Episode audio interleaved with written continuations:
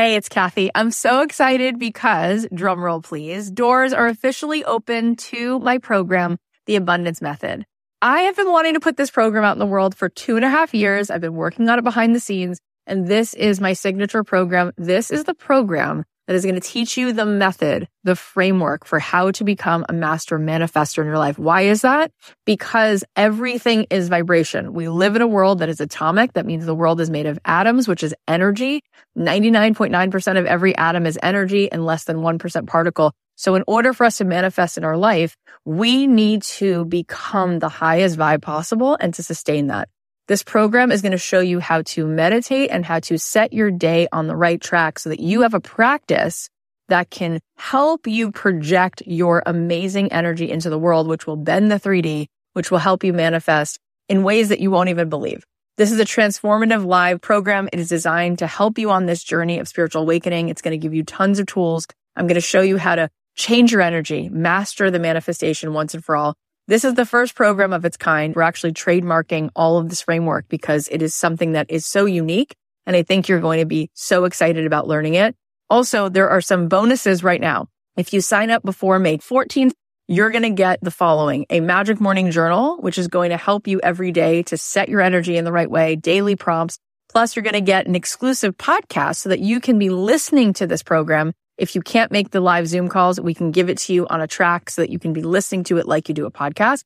Also, you're going to get a pack of 10 meditations from me. And you're going to be getting a training that I just gave a workshop called Permission to be Rich, one of the best workshops I've ever done, which you will love. And there is a platinum level to this program. If you choose the platinum level, not only do you get extra coaching calls with me, you also get extra mentor support, but this is really cool. You also get a retreat included. My retreats are normally $3,000. You will get the retreat for free included. Plus, you will get a front row seat at that retreat because you will be on the platinum VIP track at the retreat. All of this is here for you. I'd love to see you in this program. I want to see you tapping in, turning on to that electricity within you so that you can find your way to the life that you were born to manifest for yourself. You can join us now at kathyheller.com slash join. I cannot wait get on in there, see what all the excitement is about. It's going to be so much fun.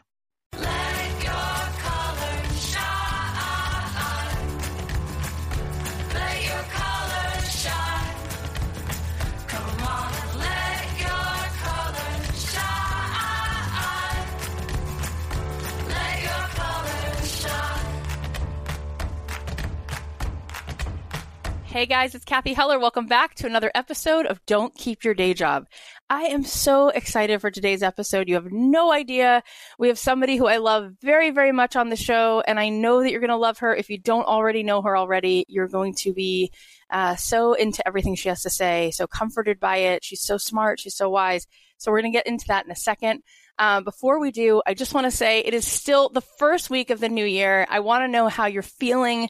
I know that there's still confetti on the floor and you are ready for what's next. I know that everyone's talking about what they want to change and all the things they want to achieve this year. And I'm super excited for you. And I salute you for having the courage to level up like that and also having that self awareness, which not everybody has. Really, really cool. All that being said, please don't forget how much bravery it took for you to get to this point right now. Please don't overlook the heroic journey that led you here and how you so fiercely navigated everything that's come your way. It took so much strength. It took so much strength for you to say yes to things and open your heart the way you've already done so just take a minute to acknowledge the battles that you fought and the way you stayed the course through all of that. My friend Jeff Goins, he's been on the show before. If you haven't heard that episode, you will really enjoy that. He said often we move the goalpost, which is it's such a bummer. We get to where we wanted to be, and right when it's time to celebrate, we just move the goalpost just a little further. So we never really enjoy the satisfaction of having gotten to this point. And I'm super guilty of this. And I think in general, even if we don't hit our goals, we're overlooking some of these huge hurdles that we've already passed. And I just want you to know that you're doing great. And I don't want you to overlook all of that. So go ahead, you know, change things, reach for the stars, do it all. But please don't forget how far you've come.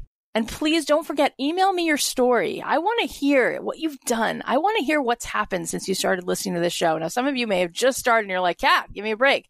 I just got here. But those of you who've been listening to this podcast and taking action, we would love to feature you and interview you on the show. So I'd love to hear what has happened, what has transpired and the successes that you've had. If you've made tremendous strides like Greg Franklin with his cheesecake or Becky Scott with her movie, if you've left your day job, if you opened your store, if you made your film, whatever these big moments have been. We want to hear from you. We want to champion what you're doing and we want to interview you and have you on the show. So please go ahead and email us at hello at don'tkeepyourdayjob.com. I look forward to possibly talking with you and having you on the show. So let's dive into today's guest. Her name is Emily McDowell, and I'm such a fan of who she is, and I'm so glad that she is in the world. She's a writer, illustrator, and she's the founder of Emily McDowell Studio. She makes the most perfect greeting cards that say exactly the thing that you really want to say, but you just don't have words for it. Honestly, she's a genius when it comes to those moments in your relationships when you're like, I should give this person a card, but I don't want it to seem overdramatic or sappy or inauthentic. Emily has a brilliant way of keeping it real both in her work and in person, and that is why I think she is so successful. Let me give you an example of a few of the things that I love that Emily has made recently. One thing I posted of hers on Christmas, she put something on Instagram. It said, If you are reading this from your hiding place in the bathroom, on the back porch, or in your childhood bedroom because you cannot spend one more minute with your relatives, that is totally fine. You're doing great. You have built a life that works works for you. And tomorrow you get to go back to it. So Emily posted that, and then she also posted a card that she made, um, which is a picture of two people hiking up a mountain, and it says, "This card made me think of us and how we would never do this," and that made me laugh because that is so a card I could give to my husband any day of the week. One of her magnets that I have on my fridge says, "Behind every great woman is another great woman replying to her frantic texts in the middle of the night," which I just loved. I just love her work so, so much. I talk about her all the time on the show. So if you've been an avid listener, you've probably heard me talking about her, but I can't wait for you guys to hear this whole story and how she started, not knowing how she'd get to where she is, but what has happened to her just in a few short years is nothing short of amazing. You might have heard of her empathy cards, which were featured on places like NPR, New York Times, Good Morning America. We're going to get into all the details of why those cards are really, really special. She also makes mugs, journals, magnets, tote bags, and so many more amazing things. If you go to her Instagram, you're going to be like, I have to have all of this. I know you guys are going to love her work so much. So after you listen to this episode, make sure to check out everything that she has going on at emilymcdowell.com. So now, without further ado, please welcome the incredibly kind, wise, generous, spectacular Emily McDowell. I am so excited right now because Emily McDowell is here. Hi. Hi. Hi. She's so cute. But beyond the face and the glasses and the polka dots, she makes things that I'm in love with. So let's go back. What would you say sort of was the the seed that got you to be here? Well, I worked in advertising for almost 10 years. I was a art director, then a writer, and then I became a creative director. And um, I had just gotten a promotion and I got to a point where I realized that this place that I'd been working towards for nine years was actually not the place I wanted to be. I looked around and was like, oh, I climbed a ladder and the ladder was like leaning against the wrong wall. This, so you quit your day job. Basically. So I did. I did. I first, I quit uh, in 2011 my my full time job and freelanced, knowing that I was going to be able to freelance for however long while I figured out what I was going to do, but I had no idea what I was going to do. Let's go back to that moment for a second. What was that breaking point? Something inside. So, what was going on? Actually, yeah, something kind of major happened. Uh, for a long time, I had been varying levels of unhappy, but I probably would have stayed had it not been for my college roommate um, got cancer, and she died three months after being diagnosed. And oh that was a really obviously terrible and intense scenario. So this is someone you had been friends with since college. Yes, this was my one of my best friends. Had been one of my best friends since we were 19. That's so terrible and scary. And interestingly, so I had I had cancer when I was 24. Um, I had Hodgkin's lymphoma, and after my chemo and radiation, I'm probably the only person who ever had cancer and went into advertising. like to be honest. But it was because I needed health insurance. And that's cut to cut your best to, friend dies of cancer. Yeah, it was miserable. Awful. But one of the things that happened oh was oh I had kind of a delayed reaction. It was almost like the universe sort of slapping me and being like, hello, wake up. This happened to you and you were lucky enough to live and you are not doing a thing with your life that you love. And Yeah. That's, now, that's and she didn't powerful. live and she didn't, isn't going to get to do the thing that she loved. And she was an amazing, like, I can't really talk about her because I will totally break down, but she was amazing. And one of the things she said to me before she died was, go do what you're supposed to do. And so I quit my job and I knew I could freelance. So it wasn't like I'm walking out the door and doing a Jerry Maguire and being like, peace out. I have no idea where, you know, like I had a way to make money if I needed to, which was amazing freelancing. that her tragedy it gave you life and after already living through that like you said Yeah. you got it when it happened to someone else Yeah. and she gave you that permission slip and said go live your life yes. it's an incredible legacy that she leaves and so much of your work then is like inspired by her and Yeah. what's her name Amy, Amy O. I just like really wish she was here, but um, yeah. So that's that was my catalyst for, for this. So important so you said to yourself i'm done Yeah. i'm gonna leave this job and you decided you're gonna go freelance Mm-hmm. wasn't that scary It was scary, and at the same time, I knew I could find work. Like I had friends who were freelancing in the industry a lot. Like I, I'd freelanced before in between. The piece that was really scary was like. Well, what the hell am I going to do next? And I just really what I, I read an article about like what to do when you don't know what to do with your life. and it said, go back to the things you loved to do as a kid. Like, what did you love to do as a kid? And the things I loved to do most as a kid were writing and drawing pictures. And so that's what I started doing.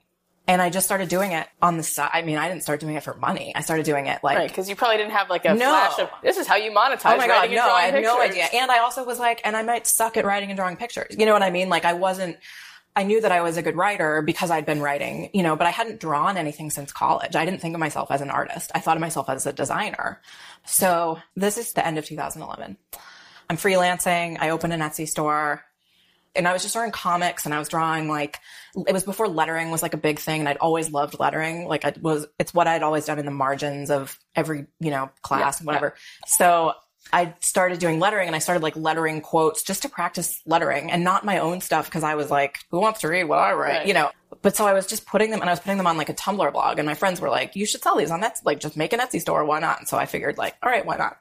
So I opened an Etsy store and I started selling prints. Like I bought a printer and I started selling like, you know, eight and a half by 11 prints of my stuff.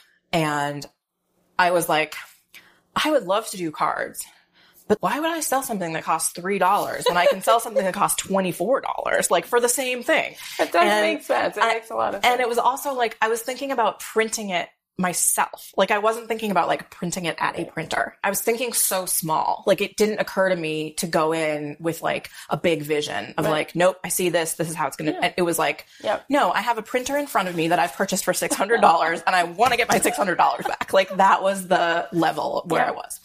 So I had this Etsy shop and I was freelancing and working pretty steadily. And then the end of 2012, like December, I was really feeling like I really want to make cards. The kinds of cards that I see in stores are not reflective of my reality.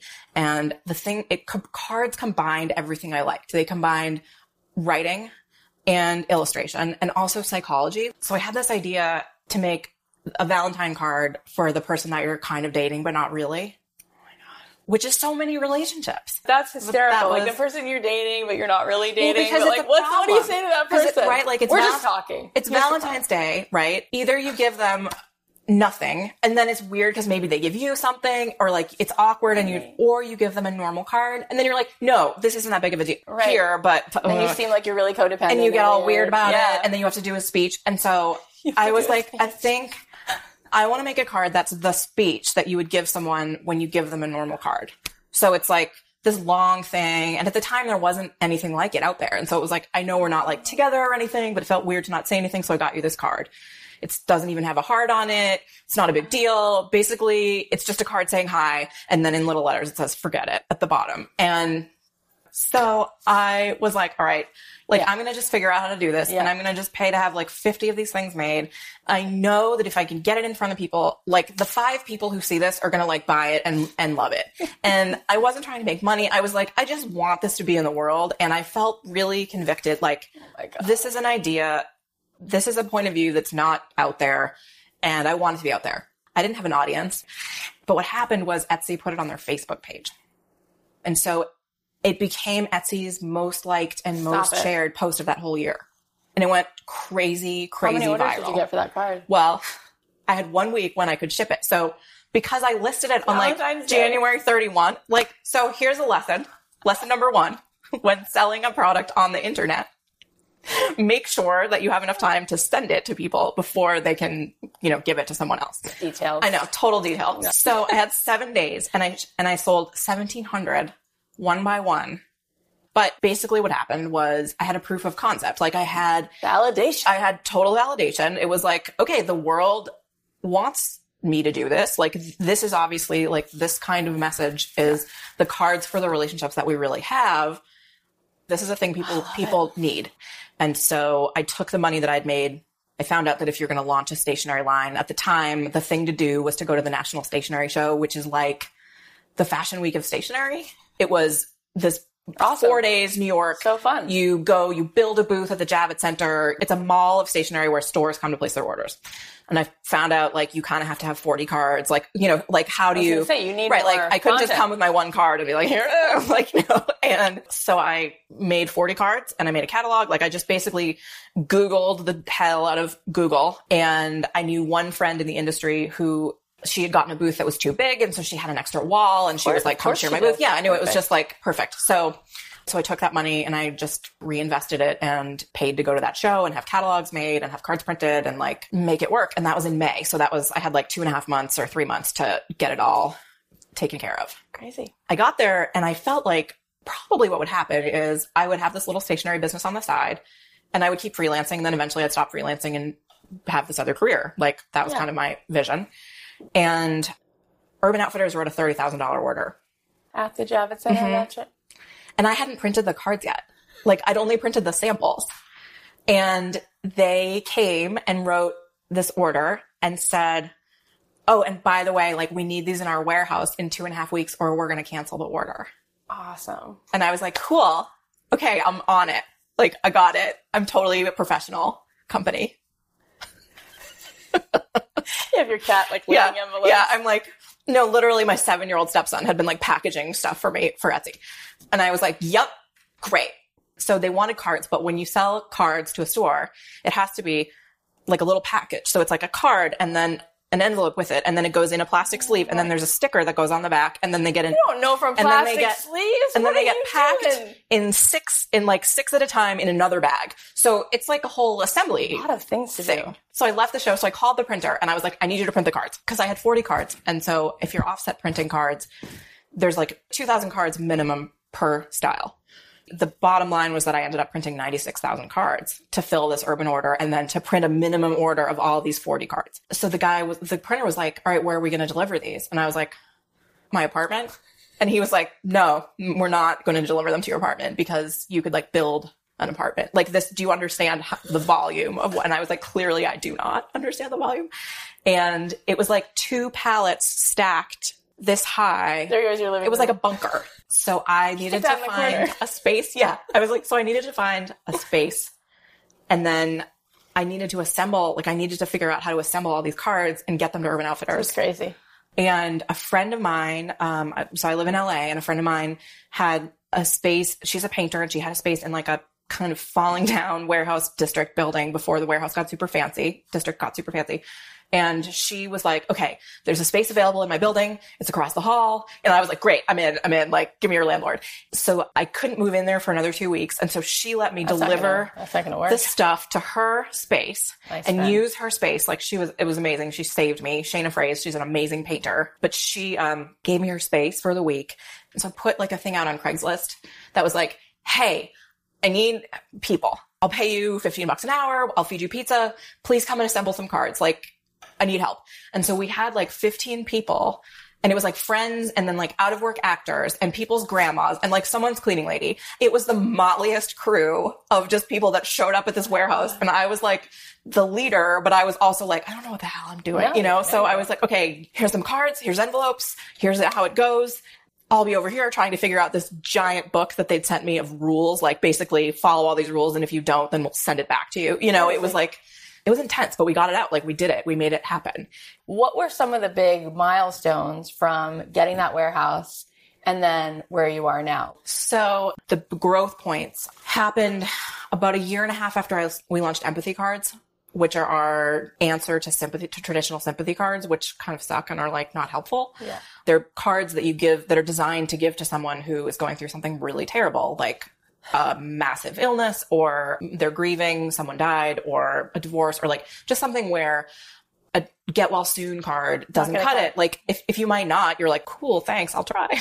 like, you know, it's a weird, it's a strange thing. Yeah. And one of the things that the hardest thing for me about being sick when I was sick when, at 24 was how isolating it was and how lonely it was. And it was lonely because people didn't know what to say. And so they bailed. You know, like people are so afraid of saying the wrong thing or like we fear illness and we fear death. Like we don't talk about it. Like we're not taught to Yeah. talk about those, that stuff.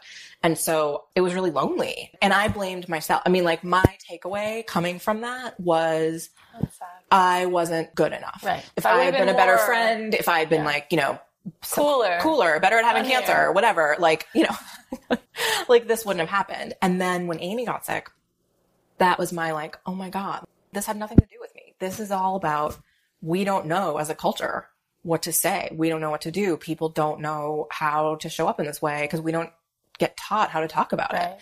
And so one of the things with the, with cards that was really important to me was creating an alternative that made people who were going through something terrible feel seen and heard and that helped friends and family with the words that they couldn't come up with on their own. Yeah. So we launched those and they went really viral. What was the channel? Did you put them out through Etsy? What, when No, you say go so viral, I put them out. so them out? we transitioned off of Etsy onto into, onto our own site eventually.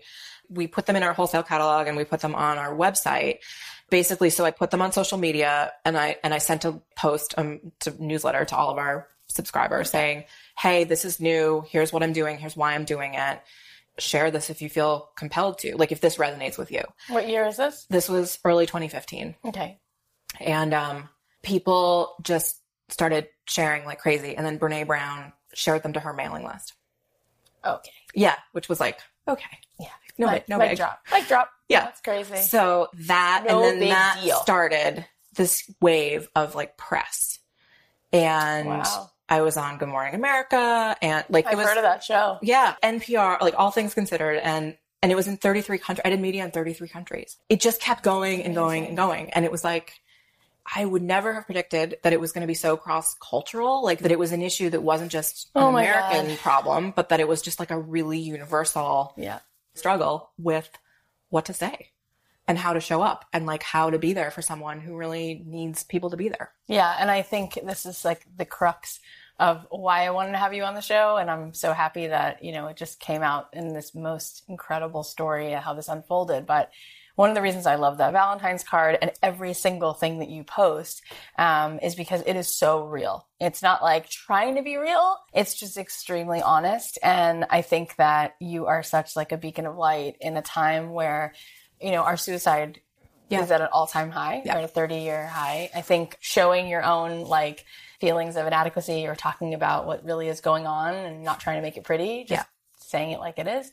Um, it gives people a tremendous feeling of comfort because they don't feel so alone. Yeah. That's Permission to be them, you know? exactly Like, right. And you're such a great example of when you when you have the courage to just say it like it is. It's amazing how people are like, "Great, that's amazing," and you're like, "What did I do?" Like, but what I did is I just said Yeah. something that made you feel like I was being honest, and now you feel seen because I'm talking about Mm-hmm. Yeah. what I'm actually dealing with. Yeah. Representation. Like seeing yourself out there in the world, like seeing yourself makes people feel, makes us, me also feel, oh, I'm not the only person who feels this way. Like, same, you know? oh my God, I'm not the only person in the world that feels so like this. let's talk about this for a second because I do. I wish that everyone listening to the show and watching the show would um, take a page from your book and have the courage to do that more. I think people second guess that. Um, so we have a lot of overthinking, a lot of self doubt. What would you say to someone? How would you encourage them to to be braver and to say what's really going on? Like, how do you help somebody to do that more? Well, this is really interesting because I was having a conversation the other day with, um, I have a mentor named Robin Rice, and I was asking her the same question because I am in a place where I'm, I'm not pivoting, but I'm, I'm going to be doing maybe a podcast, maybe other kinds of media. Like I'm, I'm looking at kind of expanding what I'm doing after I now have less responsibility of running the company and I'm mm-hmm. more, so I have more time but I've been having a lot of fear around it. Just second guessing, just same Yeah. things, you know, like who am I to think X, you know? And she and I were talking about this concept of it's not not caring about what people think. Like you're going to care about what people think. Yeah. But caring more about your mission and your purpose and like who you are and what you want to do the trick isn't caring not at all about what other people are thinking, but it's caring more about where you're going Yeah. and your own conviction than you care about that other stuff. And I really love, I mean, to go back to Brene again, but like in her not most recent book, but the book before, it's basically all about getting in, it's getting in the arena and getting, getting up, right? And it's the Theodore Roosevelt quote about people who get in the arena and do the work and that people who are doing less than you are the ones who are going to be critical. Like it's never people who are doing more than you. It's never people who are in the arena as well trying to do the thing. It's always people who are sitting on the sidelines who are going to be critical and who are going to be, you know, sitting there armchair quarterbacking you. Yeah. And really their opinion it doesn't matter. You know, Mhm. it's the people who are in the arena doing the thing Yep. and to be in the arena and be doing the thing like we get one shot here this is our opportunity to be fully present in our lives and to Yeah. and to be who we are Yeah. and that's the thing that keeps me moving forward more than anything is like i don't want to let some random person on social media prevent me from not doing what i'm here to do 100%. that's the dumbest reason And the and the irony is that when you started, I mean, you're not a person who is an expert in empathy. You don't have a PhD. No. You're just a person no right who shared something that felt really honest for you and did it in a way that was creative. And people are like getting up out of their chairs, like, you know, standing ovations all over the place because it resonates. And I kind of feel like that's all that needs to happen is that transaction between two people. Like you, you do something that makes someone else feel something Mhm. that helps them, betters them, gives them hope, encourages them. That's it. You don't need to be an expert. So, what is your advice to creative people? I mean, people look at you, they'd want to have like an ounce of the success that you have. What would you say to somebody who they'd love to make their art, you know, something that they could live off of? They'd love to do something with their ceramics, their dance, their music, but they're not. What do you think is in their way? And what would you encourage them to do? make the stuff. That's the thing. You know, we get in our own heads and we get in our own way, you know, and the thing that ultimately stops us more than anything else is our own second guessing. And if you put that aside and just think, I'm going to put that in a box and like, I'm going to stay over here and make my stuff and I'm going to do what I love to do and Yeah. not think about it from the perspective of like, I want to do what people want to buy. Like, because I think you, you can be successful, of course, making something that you think people want to buy, you know, and there has to be some sort of strategy behind what you do. But I think that it's, it, it's a lot harder to love it if it doesn't come from a place of what you love to begin with. Mm-hmm.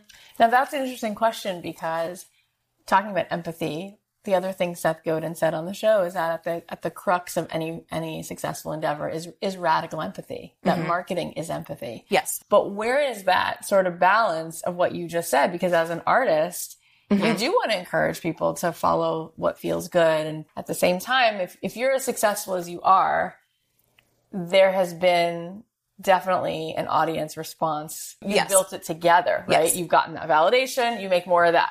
How Um, are you thinking about that in order to generate something that you I think am someone thinking about like? basically, I'm always trying to solve a problem with our products.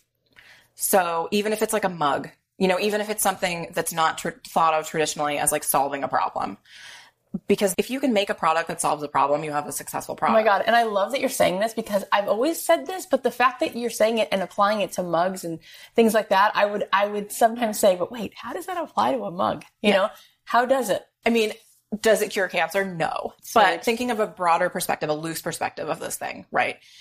A mug, say you have it on your desk at work and you have something on it that represents who you are, that feels like it says to the rest of your coworkers, like, this is me. This represents what I think about the world. This represents like my values, you know, like what I think is funny, my sense of humor. This is shorthand for if you don't know me, you don't know me very well, right? Like I can put this mug down and you can surmise some things about it's like Yeah. shorthand Yeah. for like this is this is what I find funny. Yes. And and it's a tool that helps people like a mug with a funny thing on it that other people are like, "Oh my god, that's a funny mug." Yes, yes, it yes. helps people relate to each other, Yeah. you know. So it's not about the drinking vessel. I mean, obviously it helps you drink your coffee, but when I think about it, it's what How does it communicate? what is about this, how does how and how does this communication happen like i mean cards are a really fun thing for me to do because it's all about a one-to-one relationship so it's all about like what would the best what i want is for someone to look at this card and think this is like this person's been reading my diary but it's like the best version of me would say this and feeling like this is i have to buy this for my friend because this just like encapsulates our relationship Awesome. So cool. Um, I feel like you're so good at, you know, words and copy and all of that stuff. Um, what would you tell to someone who's beginning, you know, like putting up their Etsy shop or their Instagram? Like, how do we even know what exercise might we try that would pull out of us the kinds of copy that would be more real or that would tell the story that yeah has the points in it that people really are saying like yes those were the those are the stories to tell your own story is more powerful than you think. To us, it feels boring, right? Because we live it every day and we're like, we're in this story. I wake up every morning. It's not that great. yeah But there are elements of all of our own stories that are relatable and universal to everybody else. but yours is so intense and dramatic and interesting like what about people who just are like i grew up in the midwest and have two good parents and a dog like what would you find about your own story to tell that you would so think get into the details. Go deeper and deeper and deeper. So like I wore a shirt.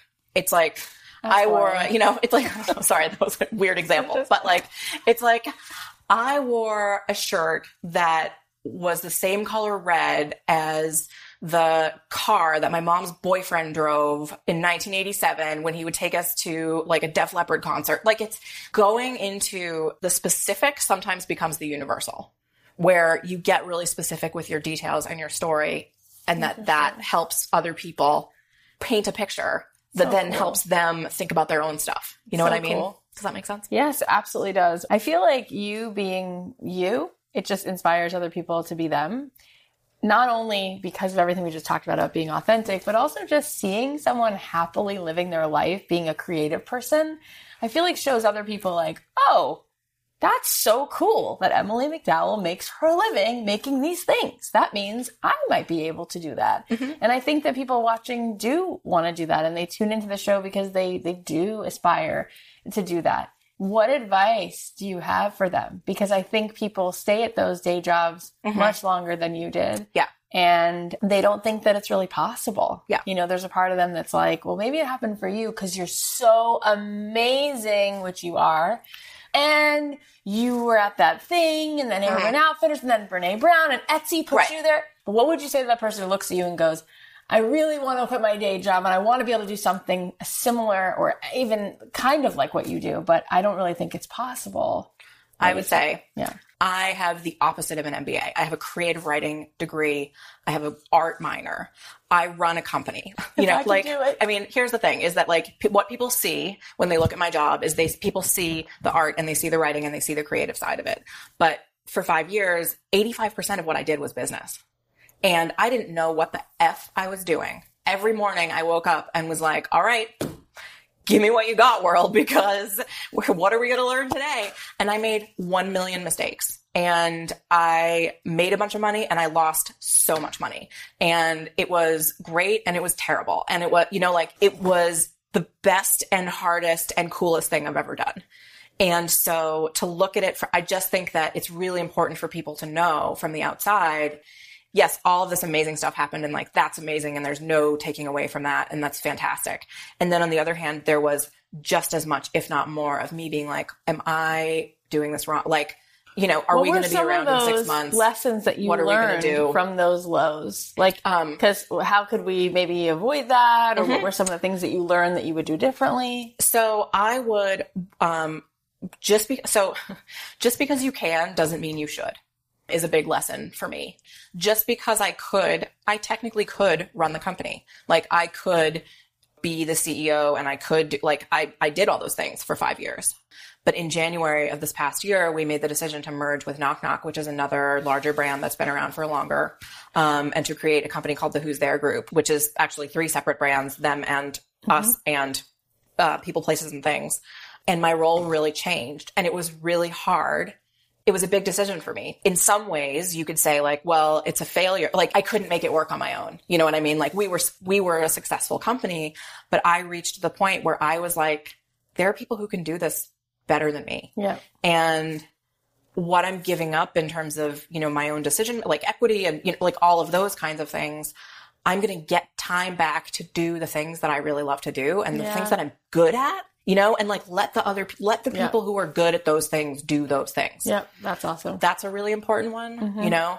in Um, this climate in today's day when you i mean you're so visible on instagram and online and you talked about so many things that were part of your story that happened because of social media and because of the way that you know the world is like right there a click away um, do you think that you would encourage other people that they could be a creative and quit their job and Absolutely. tell us why that's possible or what you would sort of think of Okay. things to grab hold of What's amazing right now, and this was not a thing, like when I graduated from college in 1998, and at the time, I was an English major, and so I was like, I'm going to go work in publishing. That was what you did. You were like, I'm going to be an editorial assistant, and then I'm mm-hmm. going to be an assistant assistant, and then I'm going to be a blah blah blah, and eventually I will be a highly paid blah blah blah. And it was like a career path, and this whole idea of being an entrepreneur, of being able to, the internet has opened up for us such an amazing set of possibilities that just didn't exist 20 years ago, 10 years ago. Like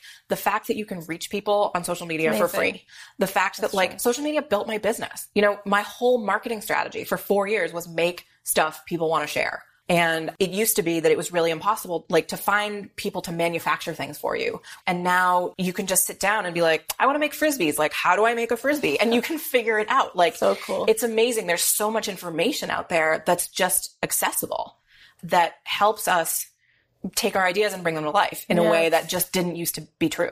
Yeah, it's you know? amazing. So, what advice would you give someone who's like working their job right now and maybe wants to start a side hustle? Like, what things to focus on? Where where should they prioritize the time? Well, thinking about starting with something you have passion for in mm-hmm. some way, meaning a side hustle is going to get old real quick if you're just like, I just want to make money and get out of my crappy job. Yeah. You know, because it might be successful right away, but it won't be easy. Yeah, You know what I mean? And those Yeah. are different, and those are two different things. Yes. Like they call them good problems in business. Like we had a lot of good, quote unquote, good problems, but they were still problems.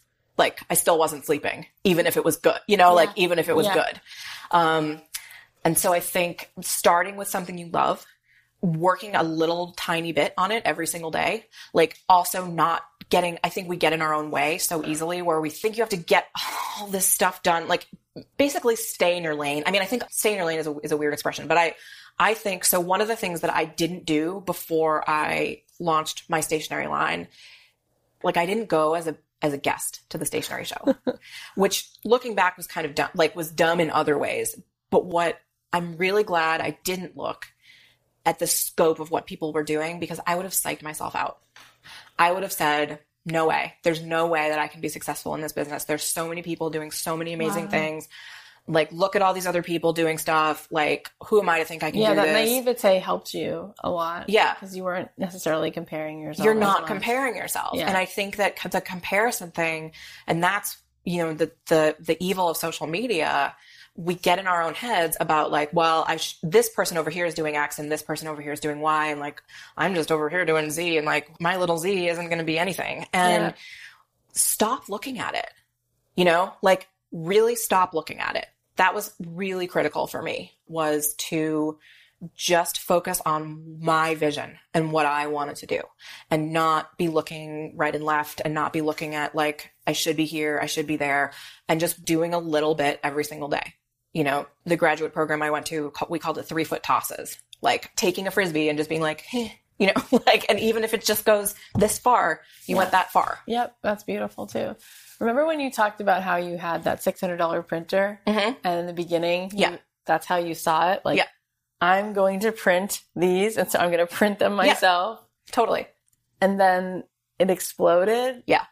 So I feel like one of the biggest um, impediments to having what we want is how far we can see, Oh my gosh, for sure. and we basically build what we can see. Right. So if people think that one day the most they can do is be a pizza delivery man, Yeah. they'll build a life toward that. You know, if you can all of a sudden think of the idea that you could have a printer outside of your own little printer, next thing you Yeah. know, it grows and grows. Right. And you don't need to know how you're going to get there. I think that that's like the hugest, I think that's a huge thing too, is right, is like you can say, Oh my God, but how? Like, how could I do that? I want to, I want to be in 1800 stores. Well, how do I do that? Right. You don't need to know how to do that. You just need to know how to Google a printer. You need to know the one next step that you Why? feel like because what happens? because those just they build on each other you know and if you hold the vision like if you have the vision of like this is what i want to build which i did you know i did have a vision That's what I was going to ask Yes. you.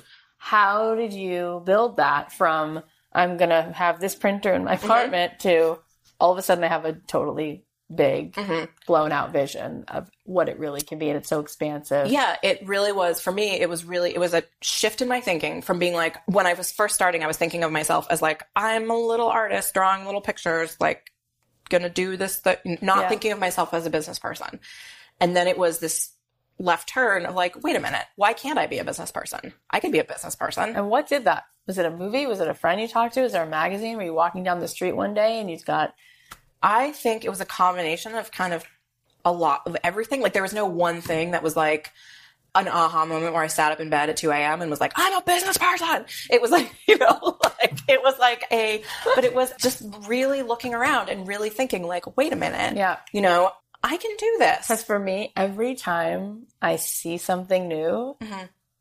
to me, that is the magic minute because now I know I'm going to build it.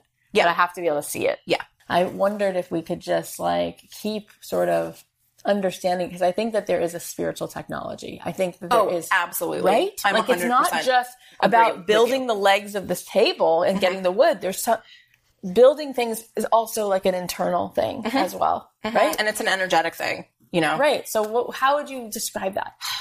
I mean, and this is going to sound like I know there's going to be people that want to punch me for saying this. In order to do it, you have to believe that you can do it. Because I don't want to say it's impossible to do it if you don't believe you can do it. Like you could get there and be like, "How the I can't believe I did this." But it's very rare. You know what I mean? Like Yeah.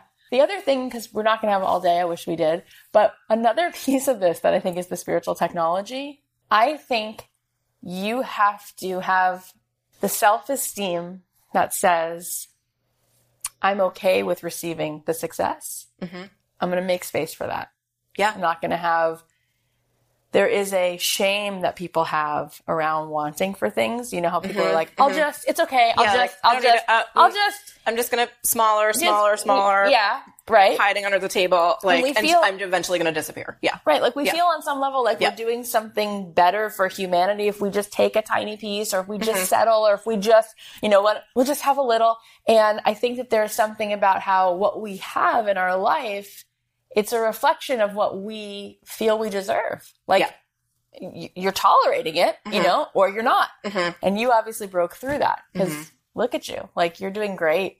How do you think you were able to do that, especially as an artist, especially as somebody who comes from a background where people are like applauded for, you know, the struggle? One of the things that was very, really instrumental in ch- shifting my thinking was I did a spiritual psychology program In Santa Monica? in Santa Monica. Yeah, I heard about this one. Yeah. So I did, That's so cool. I did USM.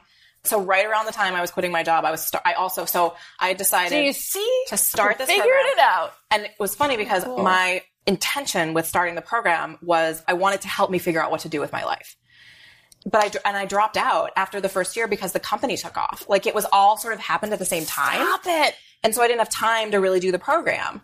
But a big thing for me in terms of my own shifting my own thinking was recognizing where I was addicted to my own suffering. That is so true. Like this feels bad, but it also doesn't feel scary.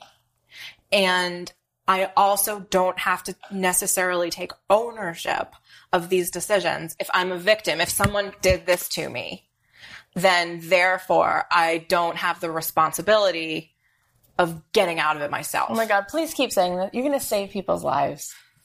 That's incredibly brave. I didn't invent it, no, but, but it's um, but you said it, you owned it, and you've gone and lived it. that's true. So that's what's really awesome about That's it. So so you got that. So how did you start applying that? I mean, I just really started looking at the decisions that I was making and the ways in which I was contributing to my own suffering. You know, it's not like bad stuff doesn't happen. Bad stuff happens and bad Everybody. and like bad stuff sucks, you know? And it, it's not like having a spiritual perspective doesn't mean that you think stuff doesn't suck. It sucks. Yep. But it also means okay, how am I going to get myself out of this? You know, and I've had clinical depression since I was 12. I've been on meds and, oh you know, God. and so I have that. And I don't think that like spirituality is a cure for depression. I think they're two different things.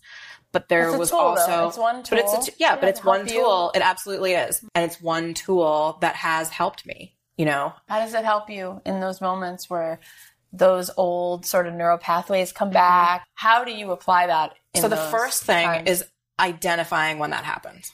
Basically catching the spiral as early as possible. yeah, And that's a huge part of it, really, is the awareness of the spiral Yeah. and the awareness that you're doing this. Like the awareness of like having the first thought and then like five minutes later when you're like rocking in the closet back and forth, like my life is terrible, I'm awful, I'm never leaving the house again. You did something in your own head.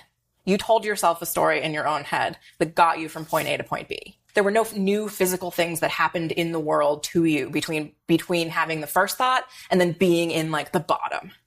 It all came from in here. that's crazy. That's so so smart. The fact that you're saying have the awareness Mm-hmm. and then put it on yourself. Like you're telling yourself a story, Mm-hmm. so you can stop. Right.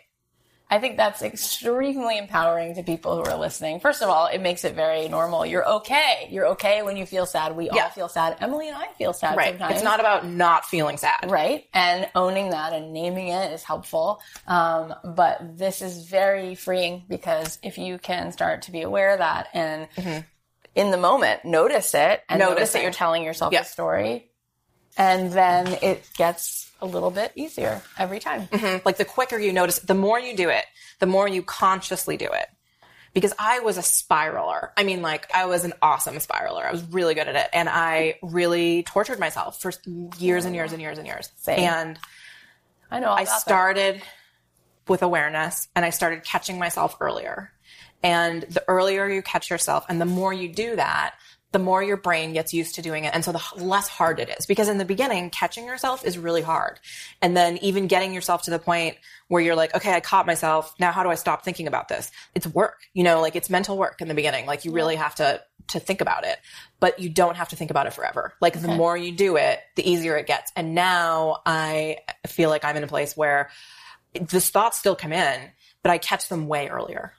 and how um, can they apply that what is the lesson in that I think the lesson is it's basically having the belief in yourself that you can do this, right? Like the belief in yourself that you can break out of your job, break out of whatever it is that's keeping you in a life that you don't want to be in and create something different. It all starts with being able to believe in you and believe in yourself and believe that you can do it. Right. And in order to believe that you can do it, you have to feel like you can control what's Yes. in here. And like you, You know? said, that we have something to do with our own suffering and Yeah. that we are in control, a big part of that. And you got that. And that awareness and that responsibility kind Yeah. of allowed you to create new things. Right. There you have it. Um, you're amazing. Thank you so much for being so Thank you brave, so, so much for nice, so having me. generous, This was so funny, fun. So everything. This was so fun. Um, tell us where we can find you and all your things. You guys can find all of our things on emilymcdowell.com. Um, and then there's also, a, we're in a ton of retailers and you can find a list of those retailers on our website. If you go to the bottom of the footer and you click retailers, that takes you to the retailers page and there's a whole map That's and brilliant. all that stuff. So you can find us Very online well and then also written. all over. Yes, it's, we try to make it clear for people. Thank you so much for being here. Thank you for having I me. I really love talking to you. This was so fun. Gosh, I could really talk to Emily all day, every day. Like, I just feel that because she's so honest, it makes me just feel relieved. Like, I can just be myself in all my messiness and broken parts. And there's just another human being, like, standing beside me, being honest and awesome. And I just so applaud her. She is so fierce and cool and smart. So here are some takeaways. Number one, when you're feeling lost, go back to what you loved to do as a kid. Number two, You'll always care about what other people think of you, but you should care more about your mission and your purpose. Number three, start with making something you love. Number four, a successful product solves a problem. Number five, your own story is more powerful than you think. Sometimes going into the details makes it more universal. Number six, just because you can doesn't mean you should. Number seven, stay in your own lane. Stop looking around and focus on your vision. Number eight, you don't need to know how to get there. You just need to know the next step. Number nine, build awareness around your crazy thought spiral. You don't have to stay addicted to your own suffering. And number 10, believe that you can break out of the life that's holding you back and believe that you can make your dream job a reality. So we have all these takeaways and some discussion questions on a cheat sheet, which you can download through the link in the show notes. And if you download this cheat sheet, we'll also keep you in the loop with any cool announcements from Emily, like that podcast she was talking about. It's going to be amazing, I'm sure. So please be sure to sign up and you'll get all those updates.